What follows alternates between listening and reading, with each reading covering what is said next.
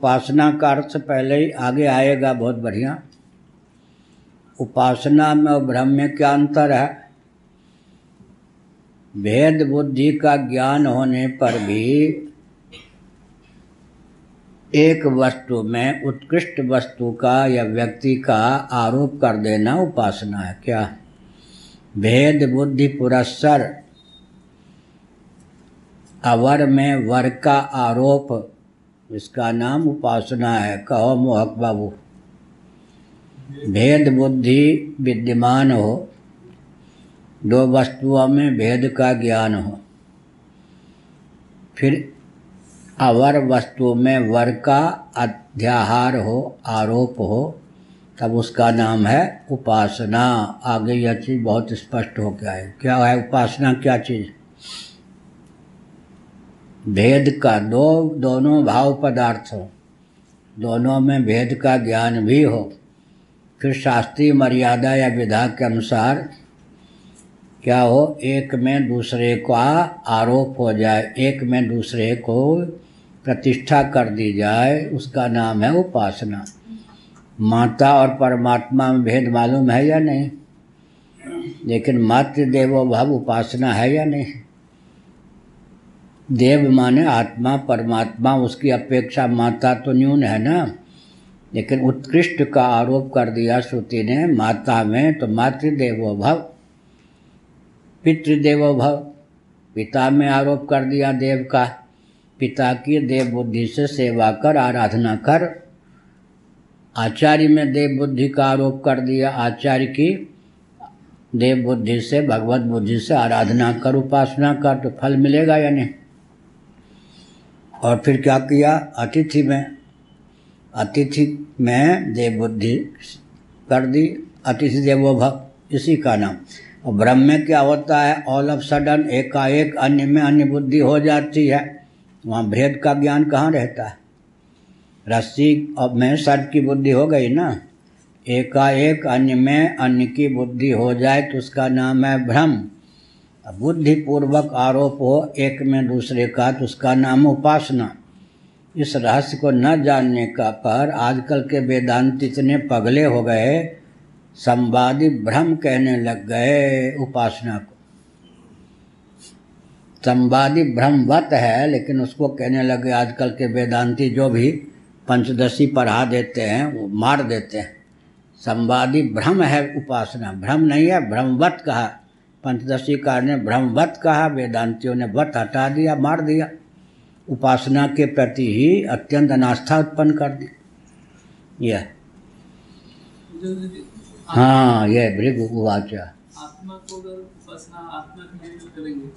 किसकी? मतलब उपासना।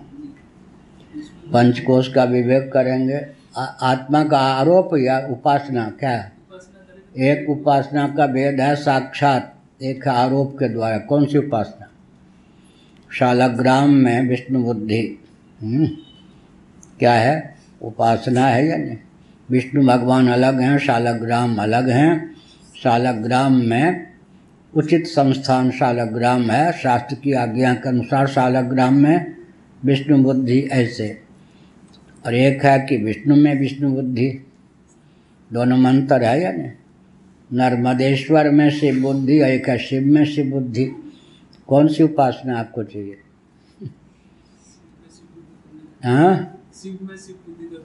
हाँ तो आत्मा में आत्मबुद्धि माने पंच कोशों से अतीत, उसका जो साक्षी है, शांतम शिव अद्वैतम चतुर्थम मनंते स आत्मा सब विज्ञेय विश्व तेजस प्राग या उपाधिक रूप हैं। स्थूल सूक्ष्म कारण तीनों प्रकार की उपाधि को सूक्ष्म बुद्धि के द्वारा कर्षित कर लें तो विश्व तेजस प्राग का ही रूप जो तुरीय बचता है वही शिव है उसकी ब्रह्म रूपता है यही तो उपासना अब उपासना उपासना में थोड़ा अंतर होता है। एक है परोक्ष बुद्धि से उपासना एक है अपरोक्ष बुद्धि से। हम्म, बात में बात। कोई मान न सके कि ये जो दीप सामने जो जल रहा है, उसी का नाम दीपक है। इस बात को छिपा ले? फिर क्या कहे? सम्मुख जो लौ देने वाली वस्तु है, इसमें भावना करो कि यह दीपक है। अब कहेंगे कि तो का पुस्तक खोल लो। दीप के लक्षण इसमें मिलते हैं या नहीं? तब कहा कि हमने जो आरोप किया था वो अन्य में अन्य का आरोप नहीं किया था। दीपक में ही क्या? दीपक में ही दीपक का आरोप कर दिया। ये गुप्त उपासना की पद्धति और भी है क्या? ये दोनों उपासना जो तो रखी हुई है भगवान में भगवान की बुद्धि करना और एक अन्य जगह इनमें कोई तारतम्य है कि शाखा चंद्र न्याय कहते हैं ना? दूज का चंद्रमा क्षीण। एकाएक नेत्र में ऐसी दीप्ति नहीं है कि वहाँ तक दृष्टि जाए तो शाखा पर दृष्टि। बस बस ये शाखा पर दृष्टि केंद्रित करो। बस इसी को समझो। बाद में कहते, शाखा की दृष्टि से उचाट उचाट कर ऊपर देखो। शाखा चंद्र न्याय इसी प्रकार से यहाँ पर यह है कुछ मिलता जुलता अन्य में, माता में, पितृबुद्धि देव बुद्धि पिता में देव बुद्धि आचार्य में, अतिथि में करने पर माता, पिता आचार्य की उपासना के बल पर वो बल और वेग प्राप्त होगा कि साक्षात देव में देव बुद्धि हो सकेगी। या प्रारंभिक उपासना है वो बाद में। तो हमने क्या कहा, दीपक में देव बुद्धि अब भेद का ज्ञान तो है या नहीं है? दीपक और इसमें भेद, ये दीपक है कहाँ ज्ञान? भेद का ज्ञान नहीं है ना? लेकिन गुरु ने कहा, तुम दीपक का दर्शन हम करा देंगे, दीपक की प्राप्ति तुम्हें हो जाएगी, मेरी बात में विश्वास करो। ये जो सामने वस्तु है, इसमें तुम दीपक बुद्धि करो। आचार्य देवो जब कहते हैं तो इतना हमको परोक्ष रीति से मालूम है ना कि देवता और आचार्य में भेद है, या माता और आचार्य में माता और परमात्मा में भेद है, पिता और परमात्मा में भेद है, परोक्ष रीति से ना। तुमने जो परोक्ष रीति से दीपक नाम सुना है, वो रहने दो, सम्मुख जो पदार्थ है उसमें दीप बुद्धि करो। उसके बाद कहेंगे, क्या कहेंगे? अब लक्षण साम्य से वस्तु साम्य, देखो जो जो दीपक के लक्षण हैं, वो इसमें मिलते या नहीं? पंचदशी कार ने यहीं से तो पंचदशी का प्रारंभ किया। अरे भाई, परमात्मा की बात तो हम बाद में करेंगे, अभी सुनो। तुम ज्ञान से परिचित हो या नहीं? कौन ज्ञान से परिचित नहीं है? शब्द ज्ञान स्पर्शक ज्ञान रूपक ज्ञान रसक ज्ञान गंधक ज्ञान सुखक ज्ञान दुखक ज्ञान मोहक ज्ञान घटक ज्ञान पटक ज्ञान ज्ञान ही ज्ञान। अब कहते हैं कि यह जो ज्ञान है विषय के भेद से इसमें भेद नहीं होता। हम्म, अवस्था के भेद से इसमें भेद नहीं होता। काल के भेद से इसमें भेद नहीं होता।